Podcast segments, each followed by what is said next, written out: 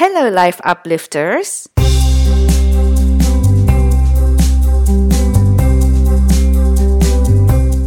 I'm Astuti Marto Sudirjo. Welcome to Uplift My Life Today, the podcast where you can find inspirations and tips to uplift you and your life.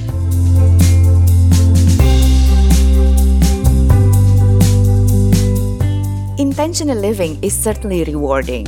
It is. But it is also often easier said than done.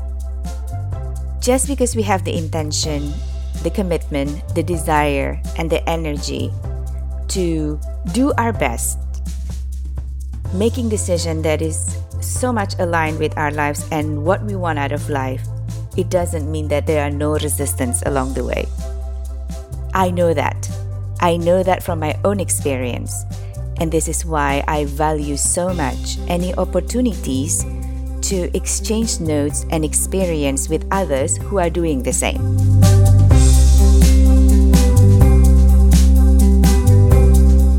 This episode is the second part of my discussion with Jehan de Souza, a trainee eye surgeon from Perth, Australia, whose past evolution includes nine years, really nine years of serving others as a monk in multiple continents.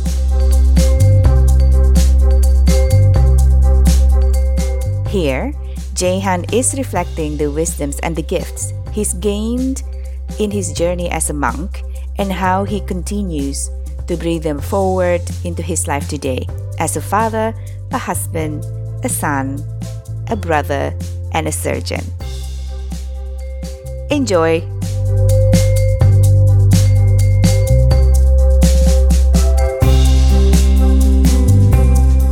Now, being a surgeon, I can imagine is a very high stress high pressure environment that is happening on daily basis right? Or we are living in, in, a, in a time where everything is so quick. There's overload of information. People are moving ar- around a lot it, there's a lot more stress and a different stress than you and i knew in the, ni- the 90s so it offers different kind of environment and challenges compared to your time when you were in sweden. So yes. my experience is the act of meditating in the morning it will help me throughout the day but at some point there are days when i could be feeling completely out of center in a meeting something upset me and i go oh i'm off balance again what can we do first of all to be much more present so that we respond better in the environment that we're in i'm not expecting 100% perfection on this but i do want to experience it more often than not uh, mm-hmm. on basis, right? Yes. Yes, certainly. So we're in. I mean, we're in challenging times where we're connected 100% of the time. We're responding 100% of the time. You know, we, we work in pressured environments. I work in a very, very pressured environment, and I know that you've been working, if not now, in, in the recent past, also in, in, a, in a very demanding role. And I think meditation for me has really helped me in the sense that it doesn't mean that I'm, I definitely don't feel that I have mastered any environment that I work in now. For example, I work in a public hospital, I work in a tertiary trauma center, I work in a place where there's chaos. So it's a continual challenge, and I want to say that up front that it doesn't mean that you know I spent so many years in a monastery and and now I'm the master. I think it's a continual challenge, and and I think that's what's interesting about it that it's not just about sealing myself off somewhere in you know in a peaceful place and going you know what? The world is out there and I'm here on my on my mountain. No it's not. It's really about taking that strength of meditation and being able to apply it in a dynamic way day to day. And what I find is the practice of meditation, if you sit, if you could sit in meditation for 10 minutes, for 20 minutes, for one hour, however long every day, that grounds you in a sense of your deepest self. It grounds you in a sense of connectedness. And from therein, that becomes a base with which you face and take in and respond to everything that happens around you. So if you could sit in meditation in the morning and then face your your very busy day, your several demands, the things that you've got to do, but you're facing them from this point of clarity, from this point of being centered in yourself, where you can say, Look, I know there's a, there's a lot going on here, but I'm going to respond to these things in this way. I'm going to choose how I how I approach things. I'm not going to just be there's there'll always be moments where we're owned by the situation, you know, yeah, where yeah. where we, we, we really things are just too much. We're just in the flow and we lose our balance. And that's a point where we can later on step back from and say, well, how could I have approached that better? How could I have been in a better place to deal with that? And it's really, I think, about the the centeredness of meditation is not just the sitting in meditation, it's the whole process of life, of living. So we're becoming more centered and we're grounding ourselves in that when we sit in meditation. But the overall goal is that the whole, our whole existence, our whole expression is actually a kind of meditation because we're coming to it from this centered, aware place. Now, that's something to work at, and that's something I'm working at something you know we can all work at, but it's definitely worthwhile, and it's definitely something that the more we work at, the more we can feel the benefit of, and the more we can feel, look, I've actually got more energy to deal with this situation because it's not draining me. You know, thinking in thinking in a in a negative way is not draining me, or um, not being able to prioritize between the things I've got going on in a moment is not draining me. It's more like I'm responding, I'm acting, I'm thinking, and I'm able to make uh, choices that are good for me and good for others. It's having that clarity. And I think that's something that is really a kind of byproduct, if you will, of meditation because ultimately it's not the goal of meditation the goal of meditation lies far beyond that but but essentially it's something that when we develop ourselves we feel is uh, is you know a really rich quality that we can bring to daily life. What you're saying, making so many choices every day with clarity of what you're making choices for. I didn't have that kind of full awareness until I had the burnout because then when you when you kind of start from ground zero, you started to think, okay, what happened at the end is just me making choices at the end of the day. Nobody forced a gun on my head to say, do this. Nobody did that to me then I realized I didn't always know bottom line what I should be choosing for. And in that very contrasting situation, I realized actually when I was depleted of energy, that was what happened in the burnout. Then it became really clear. Everything that I do, everything, everything that I would go for, everything that I would choose for needs to help me to gain more energy. Not at the cost of every anybody else's energy, but it's just for to make sure that I have enough energy or more than enough energy. It became very clear. And then I start to understand this is how it should be every day. I need to make sure that there is an intent that I put out every day what the day is going to be about. And remember that as much as possible. Never 100% made it. I always have moments go, uh, uh not, uh, not uh, really alignment with that choice, but okay, let's go back again and do another attempt. And I think this is what I understand for what you just said. Be clear in the intent, be consistent in choosing. And in order to get that clarity, one of the ways to get there is is to to be connected to yourself and meditation helps that. Is that right? Definitely. So I mean burnout's a great example because in a sense losing all your energy has allowed you to get the insight of what that energy means to you and, and, and brought you the awareness of what you want to be doing with it. Yeah. And it's you know sometimes we need to kind of lose things to understand their value and that and you know starting from that ground zero has given you the opportunity now to say well how do I want to be this is not how I want to be yeah. you know this is not where I want to be coming from so it is about that clarity. And uh, the only thing I'd, I think you've really you've hit the nail on the head the way you've described it. The only thing I'd add to it is that yes, coming from our highest and our most informed, clear, and centered self. If we take decisions from that place, it doesn't mean that obstacles, that difficult things, that things won't go exactly how we expect. But mm. it means that we've taken the very best choice we can in every moment. And ultimately, that's what we want to be doing. We don't want to be controlling everything, but actually, we want to be choosing the very best we can in every moment. And to make that choice, we really need the awareness. You know, yeah. we need the awareness. Also noticed I had this habit uh, before the burnout. When I made a wrong move, I was so harsh on myself.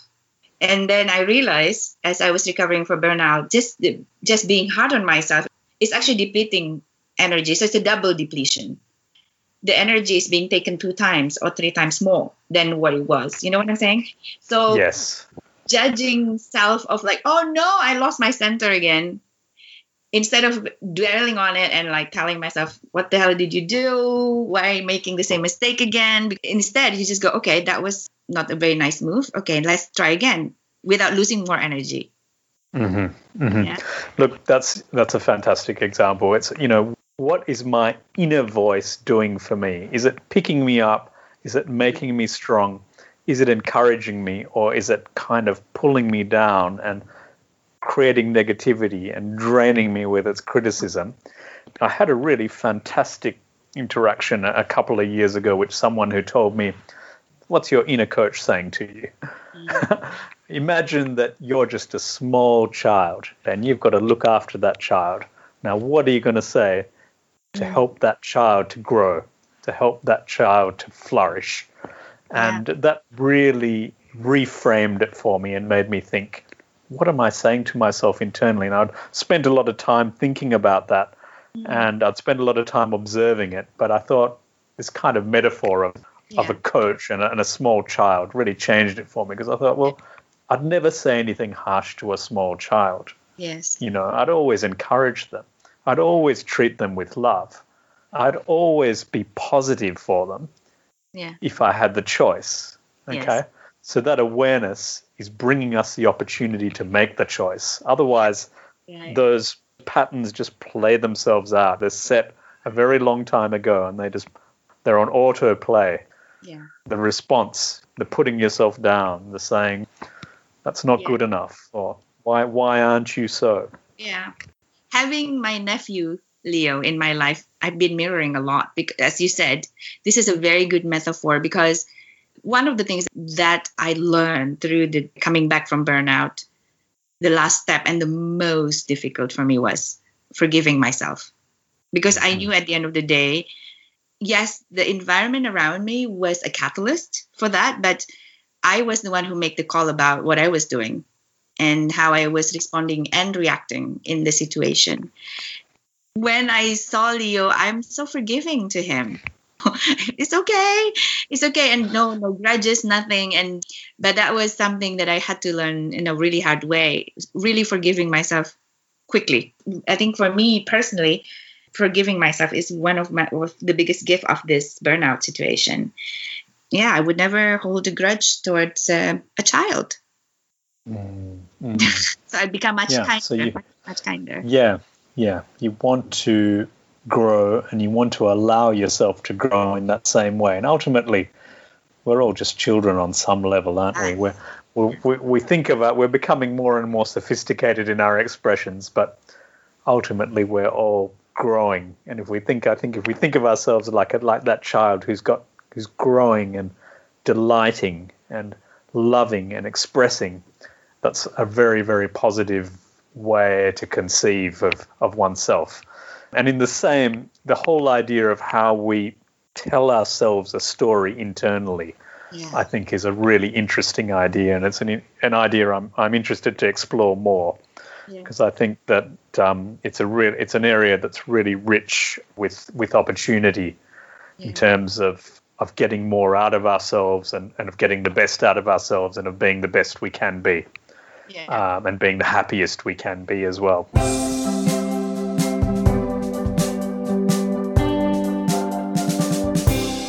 Looking back, what has been the greatest lessons for you from that chapter of your life as a monk for nine years in several continents? Yes. I think the greatest lesson, well, there's been a lot of lessons, but I think probably the the most important lesson for me has actually been something very, very internal, and it's been a complete uh, shift in my internal position, in my perspective, if you will, about how I look at things. And that was something that I didn't really set out to have as a goal. It was something that kind of, with all this internal work, I kind of transpired, you know. I didn't really mm. realize my own internal biases. I didn't really realize how deeply the way I interpreted and saw things, both internally and externally, was colored, if you like, by mm-hmm. my own kind of personality and the and, and the way that I had kind of grown up looking at the world. Mm. So mm-hmm. I think you know ultimately that's a kind of base point which we use to a reference point which we use to understand everything. Mm-hmm. And I think for me, the most valuable thing that I've gained is actually a change, a change in that reference point. Mm. Mm-hmm. A change in the reference point that I use to understand myself mm-hmm. and a change in the reference point that I use to understand the whole world. Yeah. Is it adequate to say that what you experience is you manage to reach to a place within yourself to understand the kind of assumptions that exist or in there that impacted the way you look at yourself, the way you look at others, the way you look at life, including your connections with the world, right? And yes. what you you you are able to do is to understand what the existing things there, and then you review them, and then you revise them. Yes, and I think you've summed it up really well. And they're kind of like layers of psyche, if you like, that have yeah. almost peeled off. And yeah. um, I think in the beginning, I kind of wasn't even aware they were there. There were things yeah. that had just been there since from the way I was raised, I was raised, and the education that I had, and all the experiences that I had, kind of led me to this certain mental point. Yeah. Um, and what all of this has done is just kind of pulled off all these layers, and I feel feel like many of those layers were kind of standing in between me and a really unlimited kind of happiness within myself. I think we yeah. all are kind of reaching for this happiness that's not just for one day. It's something that we really get to a level of feeling very, very satisfied, of feeling a kind of completeness. Yeah. And I'm still in that process, I know, but I definitely feel that there's been a very large shift in that for me, and I, mm-hmm. I can't unshift it. You know, I can't unshift it. It's yep. gone once those once those layers come off, they're gone. Yes. so yes. um, yeah, definitely, it's really been for me uh, a kind of transform. I guess, in a sense, it's been a transformation of of myself and yep. um, and a, and a and a growing on many levels. Which, you know, I guess you might say, well, that would have happened anyway if you spent you know 20 years doing. Doesn't matter what you were doing but I really feel um, this is a very, very almost a transformative kind of experience that I've had over the time And with all the all the experiences that I had. And as an aside, I can remember a few particular occasions when it was almost like my internal world as I understood it and my external world really came crashing down in a mm. very severe and dramatic way the first couple of times that happened, I was really disturbed by it. But can you give me give? Can you share specifically what happened so I can oh, imagine? Um, I can't even remember the exact parameters to tell you the truth, but yeah. to say that what I thought and the way everything that I was doing was kind of based on a certain assumption, beliefs, a, a, a yeah. belief, yeah. And Yeah. and when those when those things got really crushed, I felt like I was getting crushed too, Yes, internally. yes. You know, I could almost feel it like a, it almost felt like my mind was just getting ground up by this, and it was really a painful experience. But Yeah. what I realized is that if I could just look at that kind of cataclysmic internal process and go, this is just for you to get to a new place. And instead of lamenting and, and feeling this pain of, oh, I've lost something, just going, let go of it. And what's new? And where are you at now? Something new could then offer itself within me. Yeah, I don't know if yeah. that makes sense, but it uh, makes sense. Yeah. It it absolutely makes sense. And it, it and a, another question came up though. You still have that conviction that there's something better, or something. Maybe better is not the right word. Something more uplifting beyond what you were experiencing when the inner world collapsed or crumbling down. You understand what I'm saying? Yes, yes. So Do you've got to go to a deeper Yeah. level of self. So you've got to Yeah. go to a deeper level within yourself, and and and also acknowledge that yourself is still very much intact. Yes. Yes. Now, based on your interaction with people so far and also your own experience, what can help people to remember that there is an uplifting thing waiting for them beyond the crumbles? Yeah, look, that's something I've been asked before, and I think it sort of it comes back to this idea: what do we do in a crisis? What comes out of a crisis? And I, there's a beautiful uh, Sanskrit shloka, which the meaning of it means obstacles are the helping forces that help to establish us in the goal. Mm-hmm. So, what I have reorientated myself internally to think. Previously, I used to think, "Oh, this this is a trouble. It's getting in the way of what I wanted to do, or my fun, or whatever I had planned is being interrupted by this obstacle." But now I don't. When I see a particular kind of obstacle, I kind of get a little bit excited and I go, "This is going to be a really interesting struggle." this is this That's a very good rewarding. Interesting Yeah. struggle. Fun Yeah. struggle. yeah, this struggle, and it's uh, you know, I mean, it's they're not all fun. Well, you know, I'd be lying to you if I told you they're all fun That's because true. they're really by by their nature they will they will test us, and and and no matter how strong you are, like uh, what I said about the muscle, it's almost you've got to be pushed that little bit further in a sense, or in a different way, if, if not further, in a different way to actually grow. But that's what I would say to people is to bear in mind that there is something very positive going to come out of this very difficult situation. Yes. There is something extremely positive waiting for you. And that is the point that we need to keep focused on. Yes. Because once, once we transform our idea about struggle from being something bad that we want to avoid, we want to have this trouble free, problem free life, and start thinking, whatever struggle I get is actually for me to be able to come become more free.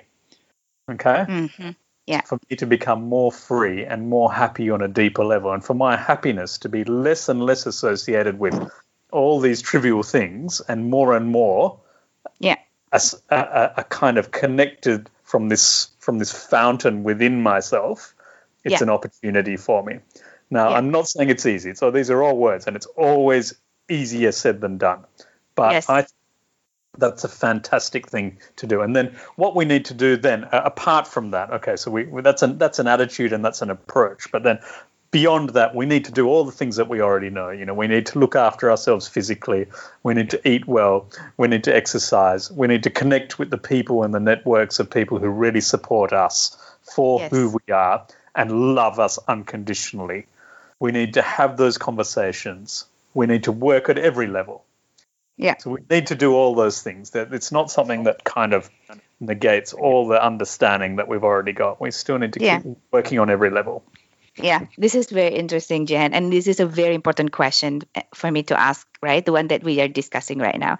Because I had worked with a number of individuals that I command in terms of their strength to come back. I, I had a client where she experienced multiple death of her loved ones within a period of six years. So the, her child and her parents within a period of six six years plus her dogs. Okay, and and this is it's really challenging, and she was really it was a challenge, and I understand that to and to just find the light somehow because it, it feels like the the inner world keep on crumbling down when she thought it couldn't it couldn't go even worse. It just went down and down and down. And i think this is not unique to her. I think this is experience that a lot of us had anywhere.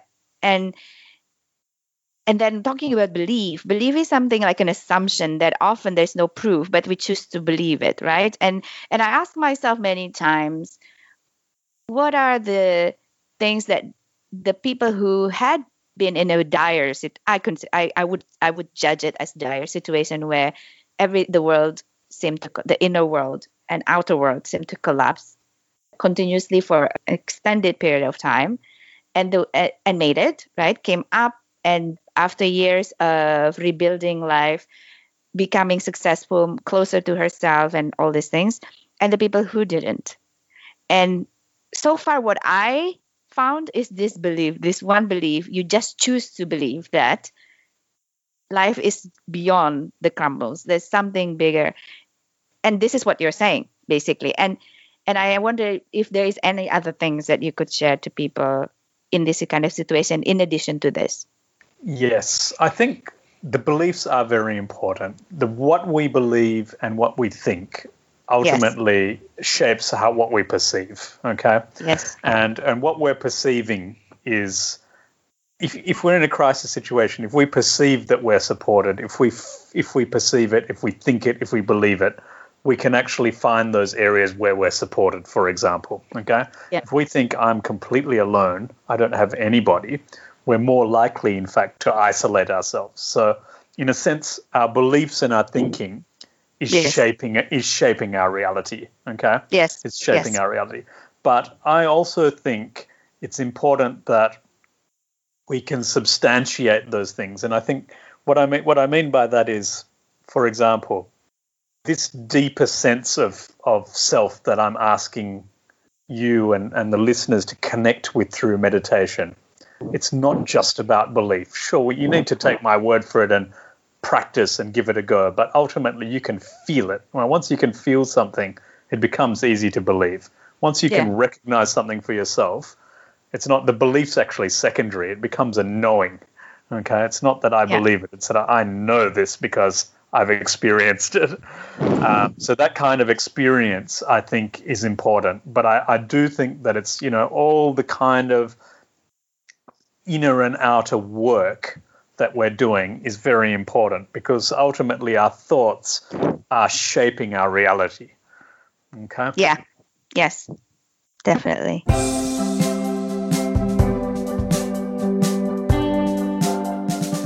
Thank you for that. so it's a gift that you get and you didn't expect that compared to the I, I really no I, I really yeah. didn't expect it to be honest because yeah I think in this realm, I really, I really didn't know that much when I started out. I felt like, yeah, you know what, I I want to do this because I feel it, and all about all I could see was another one step ahead. I really had no idea what the rewards of that would be, but I just yeah. felt like I needed to do it, and I was actually surprised at. For example, I had long stints when I was very, very frustrated, even when I was in Argentina. So I, I, when I first went to Argentina, I um, I had to learn to speak Spanish well, and that oh, took God, me a little yeah. time. I was very very isolated. I was in a difficult situation, living in a quite a difficult place and a, a tough area of, of Buenos Aires, and um, and I really every time I'd go out from our from our place, I would get lost, and then I'd have to spend hours walking around trying to work out. This was pre maps on your mobile phone days, so so I'd really, I'd have a really, I had a really tough time. But I, I thought, you know, I really want to do something here. Yeah. What am I going to do? And then I started to kind of see all these opportunities, which I, which I, with my kind of whole ambitious idea to do something, was kind of reaching out for. And to start out with, we had a I had a lot of frustration. I, I couldn't get them working. The you know the the the legal to create legal entities is, was difficult. To get projects running in, in some parts of Buenos Aires is also a very political process, and I didn't understand that, and I didn't understand the language well, and so I came up with all these kind of frustrations, you know, that that that for me were just I, I just felt like, I, what am I doing here? I'm just sitting in this room alone. I want to do all these things, and and and it was a really long process of being very very isolated and feeling like after having worked in a really in really dynamic in a really dynamic roles of yes. feeling like I was doing nothing and I was accomplishing right. nothing. But I didn't realize that that the project that I was working on was also me. yes. the project yes. the project being worked on was also me and and my whole way of for example i'll give you an example. So so my my uh, approach to work and to projects was always very very dynamic and like let's go what are we doing? What are the objectives? How are we going to meet them? Let's get let's get connected with the people we need to connect with. Let's get the teams on board. Let's get the resources. So i was used to working in that way Yes. But what I didn't realize is I didn't understand a lot of other ways to work. Yes. I was so much in that modus operandi of getting things done that I didn't understand a lot of other things, other other ways to work, and I also didn't understand that my approach. I was really a- attached with that approach. Actually, I was really kind of centric in that approach, and it was also kind of propping up some other parts of my character and I didn't mm. realize that when those pillars came down, then I got forced to confront these these parts of me, which thought which thought about myself as this dynamic, successful person who was going to make change. Yeah. so so it was a really um, quite humbling. It was a really powerful. It was a very very humbling time on a number of levels, and I shed yeah. tears, uh, you know, on a number on a number of occasions, just out of frustration. But later on reflecting over this whole kind of experience, um, and this is just one of many, really. I could I could kind of understand. You know what? I've really learnt so much because I I'm not obliged to jump into things in that manner anymore. I've mm. got much deeper understanding of myself and where I'm at, and because I'm not forcing this kind of pattern onto things, I can mm. recognize other things. Yeah. I can yeah. see other things. I can see other opportunities. Yeah. Yeah. Yeah. And I'm receptive things on other levels. yes. So, so it's like learning, and learning, learning, and learning, learning, and learning kind of cycle, yes, depending yes. on yes. situations. Okay. Yeah, and the science of of yoga and um, mm uh, you know, even tantra, a very a very misunderstood kind of concept, but tantra essentially means that science of expansion, and the concept, the idea that you will break something completely and make it again better, is mm. almost central. And, and I felt many times like I'd been uh, just kind of broken down completely mm. in order that a new structure in myself and a new uh, sense of, of myself could actually perform and right. do better and and you know in a better way. I get you. I really get you. I think I can relate in a way to that on the micro macro scale for my myself is when I change environment. So country, for example, or companies or uh, set up from being employed to self-employed. I realized when I became a self-employed person, the first three months, everything was obviously uncomfortable, but I went in deeper to understand why did it feel that uncomfortable? And I I realized actually a lot of the things that I automatically did or gave as a response to the situation is no longer no, was no longer valid for the new situation. And uh, and I also realized that there was a lot of beliefs that was not activated in in being employed situation that was kind of dormant or not touched as regular, they're being completely act, they're acting out in the new situation, which yes. then re- require me to kind of like, okay, hold on a second, do the inner work, trying to understand where this is coming from, and trying to understand it. Number one, and trying to, and then number two, while I understand it, I made the decision, okay. You had served me for a long time and you're no longer serving me. So I'm to let you go and then I'm to believe something else kind of thing mm-hmm. Mm-hmm. So th- yeah. this is the learning, and unlearning in that my case. New, that new territory was yeah. really, really rich. Was a really rich source source of learning for you, wasn't it? And it's, yeah, um, and it sort of led you to here in many ways, hasn't it? Yeah, definitely. Because yeah. also, I think in that process, Jen, and I'm still doing that now. Years later, I mean, I became self-employed in 2012, and I'm still going through that process because a lot of the, or some of, if not a lot of the beliefs that I was that as you said, I wasn't conscious it was there running my life until I face something that triggers it to make it really obvious. And mm.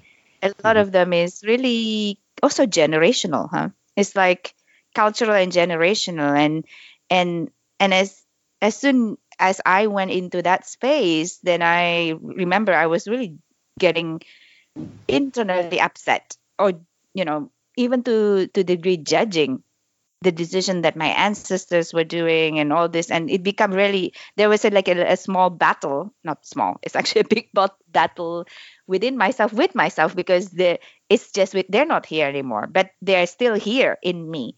And i think what helped me was really to take time to to face it to understand it and to and this is actually when i learned a lot about compassion and when I self compassion is also compassion to the generations be, before me who actually had passed down a lot of things to me today. You see what I'm saying? Yes. Yeah. Yeah. That's yeah. a fantastic reflection. And I think that that point of love and compassion um, it's a really deep one, and it, it, comes back to that not only with the self but with others. And it's almost once you once you could offer that to yourself and accept yourself uh, in a in a manner of love and compassion and understanding, you sort of become really able to offer it to others as well, don't you? Yeah, that's true. That's very mm-hmm. true. Mm-hmm. But I think I could only feel it as as you said. I think it's a matter of feeling. I think this this talk is been discussed for I don't know hundreds of years, right? But I think it it starts to shift you when you experience it even just a little bit, and then you just go, ah, there's this place, and and you want to be there a lot, and uh, and and I started asking myself, what is it that not allowing me to be there? Not all the time because I find it to be impossible, but more reg- more often than not and and that's when I I found all this inner obstacle or inner blockages, which is belief based. A lot of them assumption yes. based, yeah, unconscious assumptions. this requires another episode. when I was in the monastery, I remember my trainer saying, you know, you're all you're all successful people, but yeah. I want you to learn to develop your inner eyes. That's what I'm mm. going to teach you here. And this idea of of self knowledge, of being really internally aware. I think that's probably um, one of the greatest things that we can learn in life because it, it's that kind of understanding stays with us. You yeah, know, we we can change our jobs and we change our situation and our, you know our families grow and there's a whole lot of things that shift through life. But that understanding as it is deepening itself, but it's a kind of timeless knowledge in its own right.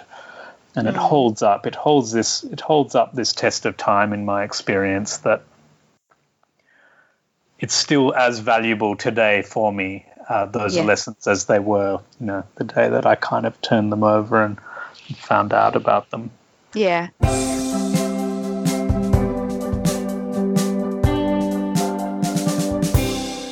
What did you learn from the people that you serve and support as a monk, Jehan?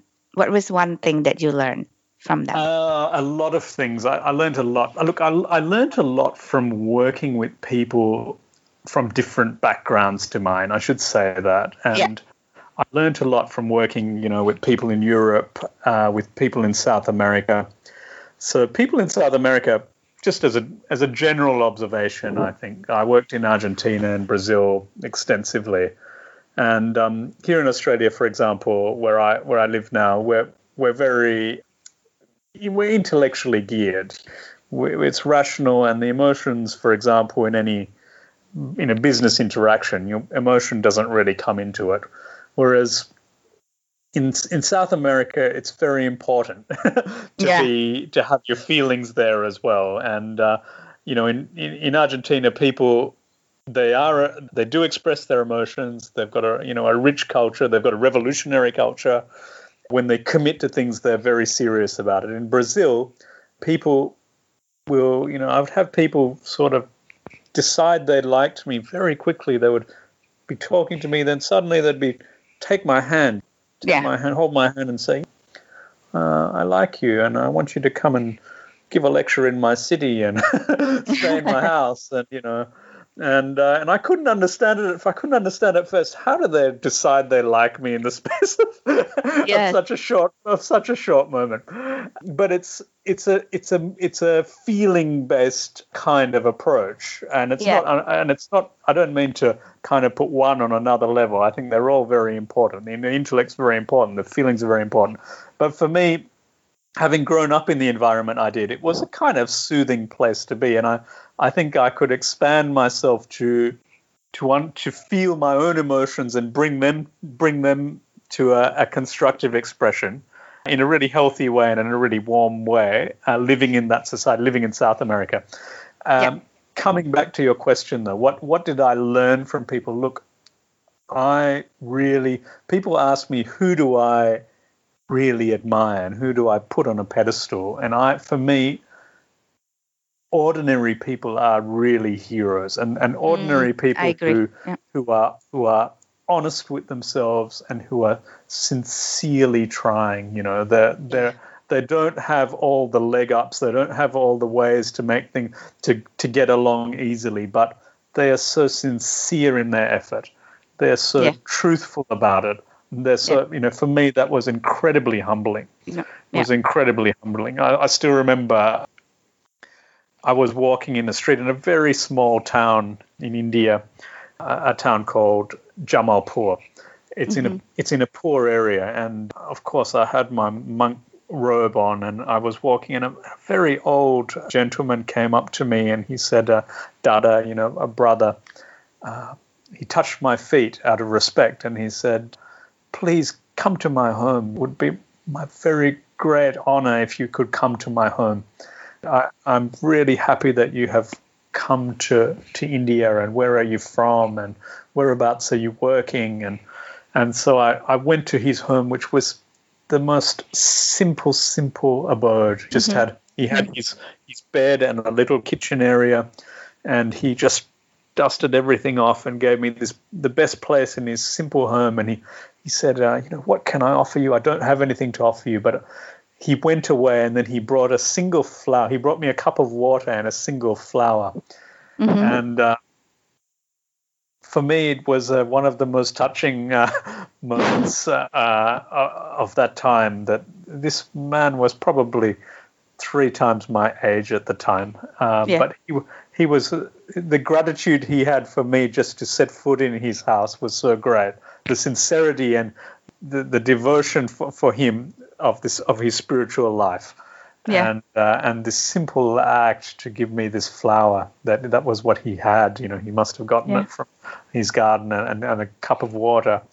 And uh, those kind of moments, of course, you know, it's the moments that might stick in your mind. But in general, what I feel is, you know, I was re- I'm really very very humbled by people.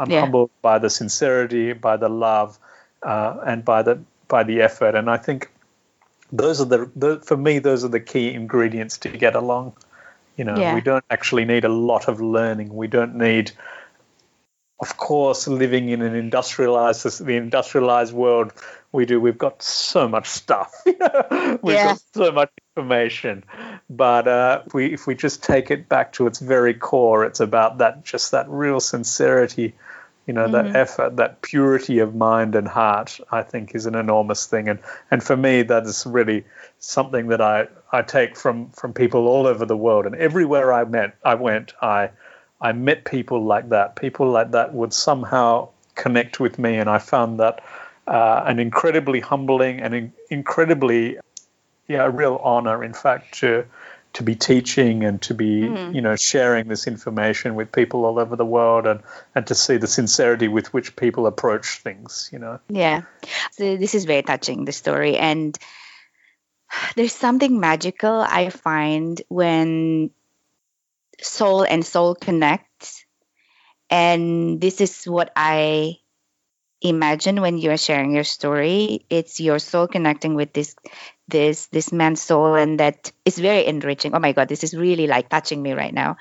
And life for me has become so much more beautiful regardless what the outside world sometimes can look like with all these crazy politicians deciding whatever is that to witness and to be a part of somebody's transformation for me it's really it's an honor for me to be chosen and that's that's i think that's the feeling that I get when I was listening to you sharing this moment with this uh, this man in India.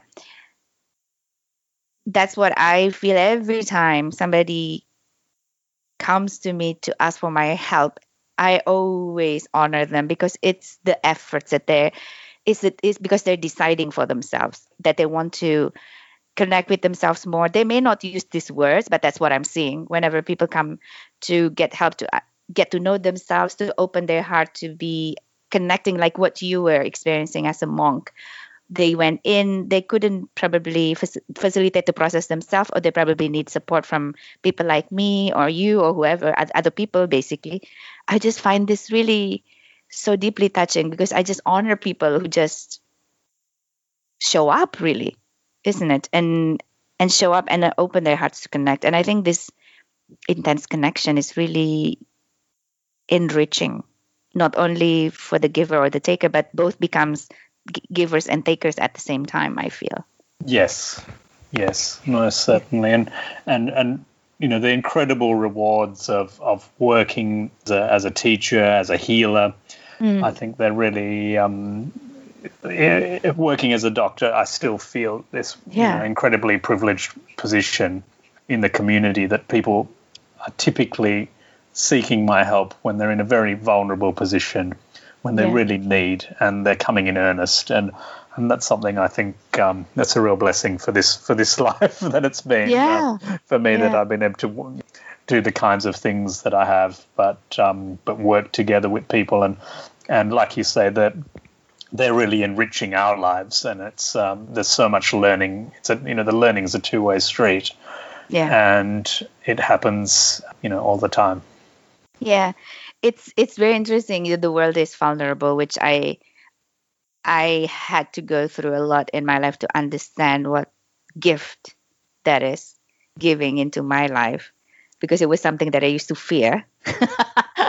Being vulnerable was not safe. Now it's it's a, it's a it's a part of my life which I cherish, but I also feel like when we are in that when we are in that place where we feel vulnerable deep connections happens and it really doesn't matter if you have money or not have money education or not educations. It feels like it just soul connects in that place i feel. Yes. Yes. Yeah. I mean uh, a thought occurred to me uh, quite recently. And i thought do i keep on seeking out these situations? Is this why i keep on kind of getting into these struggles myself?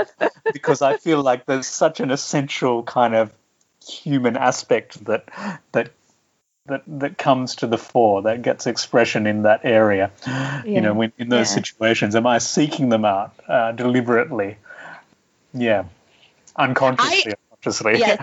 I, think, I i i know that i i'm seeking for deep connections. That's pretty conscious for me. And and i think when i was making this decision a lot of things change. Inner so the fear of connecting had to go right? And the fear like it's not safe to open myself up because the, how can i have the connection if i cannot open my heart basically? Mm-hmm. and and uh, this kind of thing. So a lot of things had to go and and to replace this. But i for me it was a it was a conscious decision. So i want to experience deeper connections uh, with other people strangers or otherwise. And this requires practice definitely and letting go. The unlearning the breaking of concepts regularly.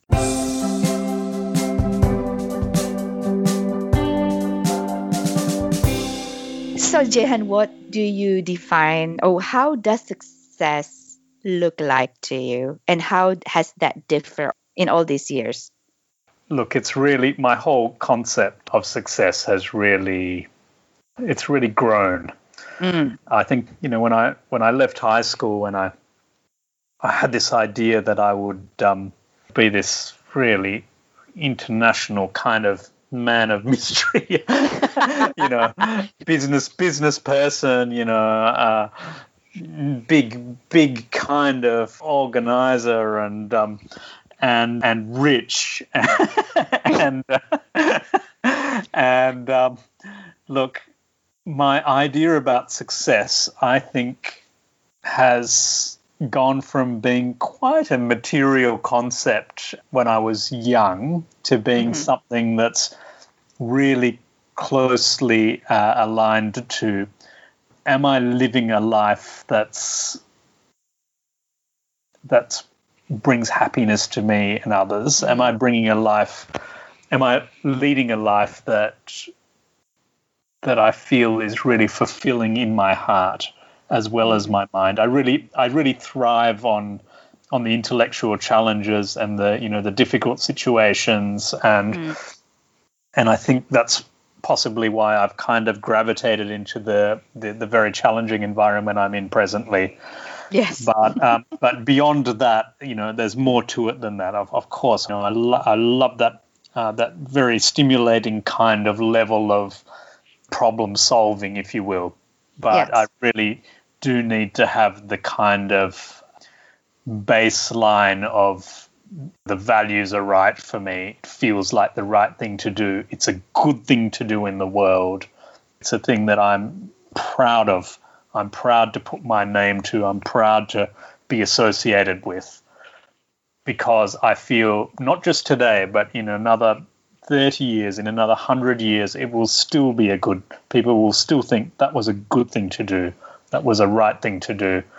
For me, there is certainly that element of idealism in my concept of success, but essentially, I think it's it's about the mind and the heart together.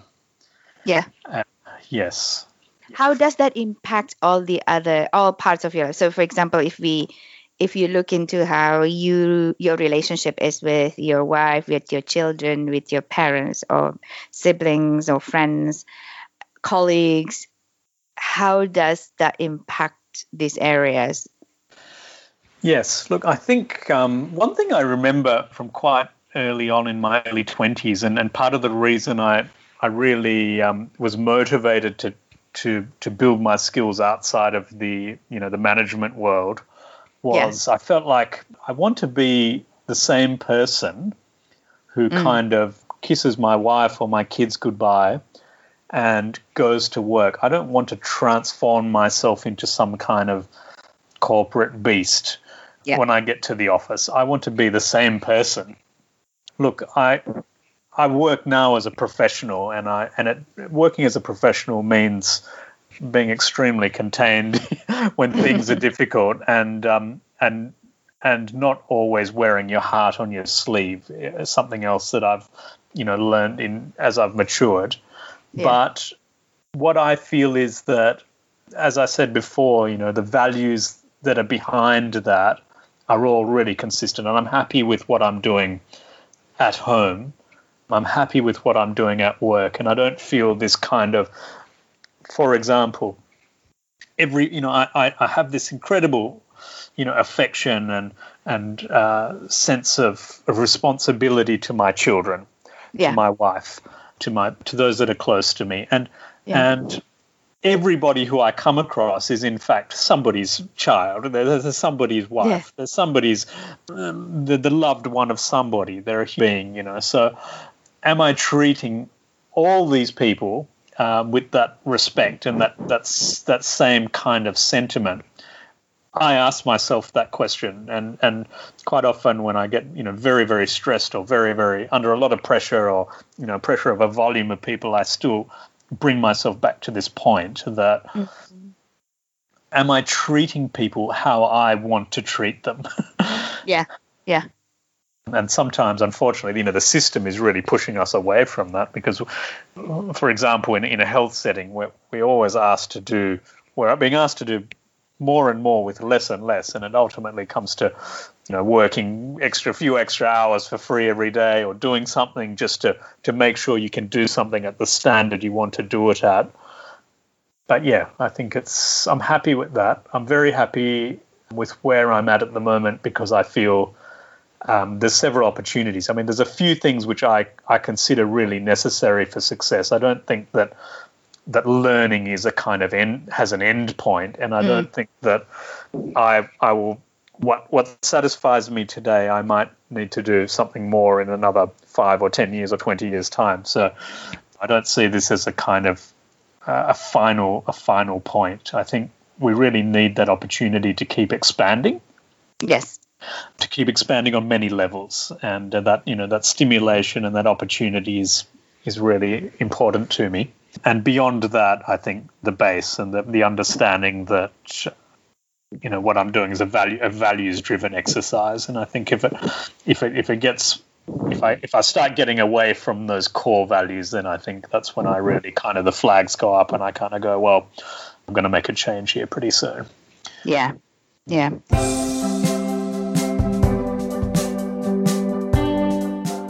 What would be your tips, as practical as you can get, uh, for others to live from both their hearts and their minds? Yes, a few tips. The first is bring that idea of the your emotional self, your intuitive self, your spiritual self, bring that into your daily realm and give it a priority as big as all the other big priorities in your life, i.e., make it a priority. In the same way you set goals, well, I'm going to travel around the world, I'm going to buy myself something, or whatever you might be doing. Mm-hmm. The same way you set your external goals, set some goals for this. Say, I'm going to set a goal that I want to be growing my inner life. I want to be spending some time in meditation. Um, mm. So that's one thing is to, to set the goal and to acknowledge the importance of this area of life. Because typically, what happens is we've got so many things to do. You know, we're gonna we've got to we've got to eat, we've got to exercise, we've got to work, we've got responsibilities to people, to families. So what gets cut, if you like, is this time of uh, a little bit of time to oneself, some time for mm. meditation, some time mm-hmm. for inner reflection. So I'm saying, no, it's absolutely as important as all those things to bring this into your daily routine, to mm-hmm. bring to make this a discipline. And in mm-hmm. fact, all those other things are going to be enriched. Whatever time you put into this, you will get it back. you will mm-hmm. get yeah. it back.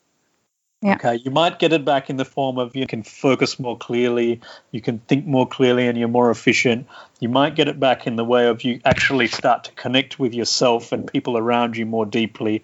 Your relationships improve. You might get it back in the way that you get a new perspective and you can actually deepen everything that you're doing. Mm-hmm. So they're just some examples, but I think it's well worth making making intuitive practice, making meditation and self reflection a daily priority. And hand in hand with that, as a second tip, is to create a discipline. Uh, we need to be very, very disciplined. And I'll give you an example uh, left over from my monk life. Which I use. Let's say on the on the odd occasion, I'm, I've meditated every day now since 1999, mm-hmm. Mm-hmm. and if I should, on some occasion, something takes me, I get called in the middle of the night, I have to go into work, and I can't meditate before I go, and I can't even sit down even for 10 minutes, how I remind myself is I don't eat anything until yeah. I've done my meditation. So I have so remember myself. Yeah, I have elevated the importance of my meditation. It is more important than eating.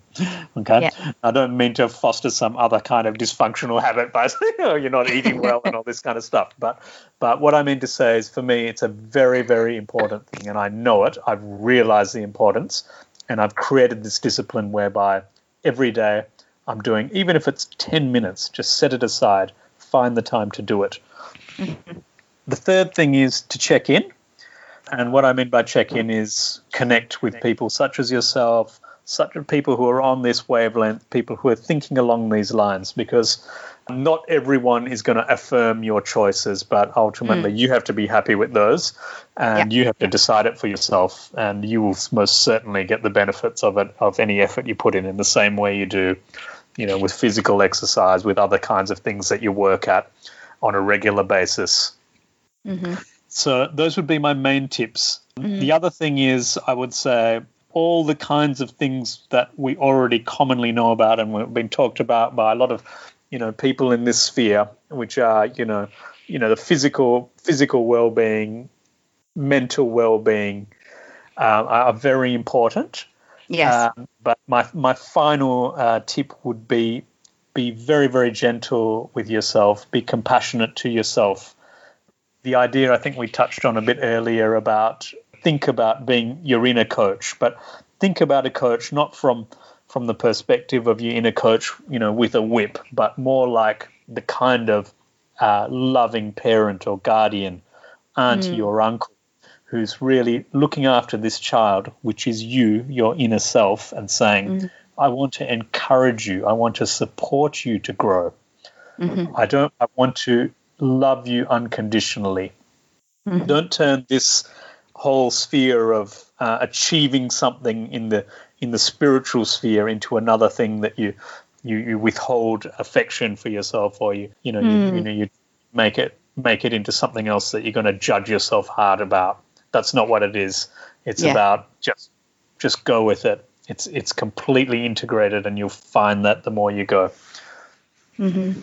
that's absolutely true in my mind it's becoming my own parent to i'm the parent to my little younger self inside. Yeah. yeah. yeah. So you, you take responsibility, and in the same time, you take responsibility to really help. You know, this is about growth. So mm-hmm. we know what it takes to grow. In the same way, we'll nurture, we'll nurture a, a, a, a small seedling. In the same way, we'll look after a, you know a puppy or a kitten.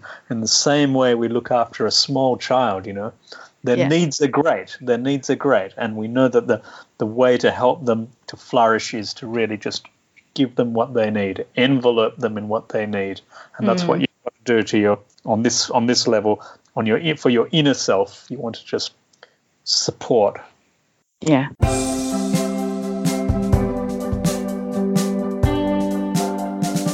Because what I'm, this is what I what, what came up as we are speaking uh, right now, Jehan. I think the meditation, for example, in the morning, and all the not just the meditation, but also doing the the process for the body, right? To wake up and to warm up, if you want, before the day with a lot of activities, with a lot of things that we put our body through, is very important. So I think what I'm taking from it is to have a good ritual in the morning, whatever it is that suits people, but to have a good ritual in the morning, to connect with the body, to to nourish the body and the mind. Meditation is is one of them when you start to get connected to yourself and set the intentions out.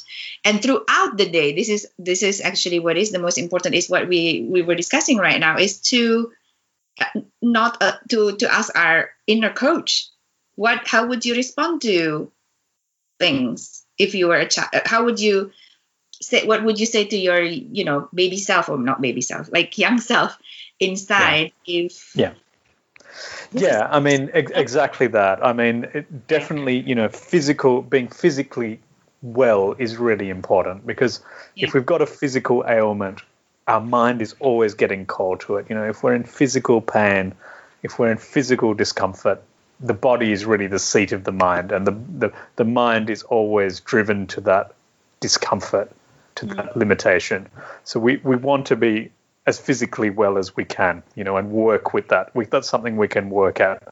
And there, thereafter, the mind. What kind of mental training can I do to help me to bring my mind into my own awareness, into my own control, into my own best ability to direct where I need it to go? Mm-hmm. You know, what is my mind potential and how can I achieve that potential? Mm. So yeah, I, I, think right on what you're saying. Mm-hmm. And and what would you suggest anything at the end of the day before sleeping? Is there like um, a thing to wrap up this whole mind body thing? Yeah, look, I, the mind is the mind is extremely sensitive and you know the more you observe your mind the more you'll see my mind is very sensitive. It's sensitive to environment it's sensitive to feelings it's sensitive to all the thoughts that go on with it and the kind of thoughts that fed into it as well from outside. So if you think of that mind like a very very sensitive instrument then it needs to be fine tuned regularly. And Yeah. if you're able to just spend that little bit of time to settle it, to fine tune it in the way of meditation twice a day, that's a huge thing. That's a huge thing. And what I find is if I sit in meditation in the morning, it really makes a difference in my day. But if I can sit in meditation in the morning and the evening, Yeah. every each time I sit in meditation, it's actually easier for me if I do it more regularly because my mind can get back to that track much more easily if it hasn't gone too far away from it. Yeah, Does that make sense? Yeah. yeah, So um, you know, I I last night, for example, I, I meditate. I meditated as soon as I woke up in the morning, and then the last thing I did before I went to bed. I would have liked to meditate a bit earlier, but I just couldn't do it. I was just too busy. So just before I went to bed, I just did some meditation, and then the next morning, this morning, I woke up and did meditation straight away again, and I felt like you know what, my meditation was actually much easier because I meditated just before I went to bed and my mind's kind of finding this rhythm it's kind of finding this track um, more easily i don't have a less effort to focus my mind to bring it into this flow uh, because I've, I'm just sort of fine tuning it more regularly, and it's not the gaps aren't that big. So the more we can do, definitely. And then the same goes with through the day. Even if you just have a couple of minutes, you're sitting on the bus or you're on the train or you, you've got a couple of minutes to yourself. Even if you just take that opportunity there again, Mm. just to recenter and refocus on that idea, Yeah. um, it makes a difference. Yeah. yeah.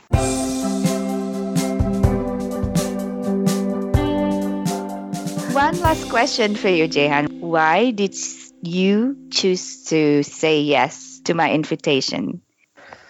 Oh, look, first of all, as your listeners, I think, have already heard, our relationship stretches back quite some year, quite some years, Decades. decades. Yeah, more more than two decades, in fact. Yes. Uh, yeah. So we've been I in touch for a while, sort of been able to reconnect uh, along the way, and I, I, I'm I'm genuinely excited about the work you are doing, the kinds of transitions you're making, and these topics for me obviously right in my heart. And I've been taken up with my medical work, and I haven't actually spoken much about this in the last year or two. And I thought, well, this is a fantastic opportunity for you and I to Yes. share. And I think it it's um, it's really just it's that in essence. I think I, I see it as a as a great opportunity to to share with someone who I feel is on the same wavelength, but also Yes. about the kind of uh, topics that we're both uh, very interested in. And I'm very, very grateful, very grateful for for everything and the time that you have put into this chats, discussions, reflections, and thank you for opening up yourself to so many people and telling your stories to everybody. I always honor people who are putting themselves out there because it's not easy. It's not always easy.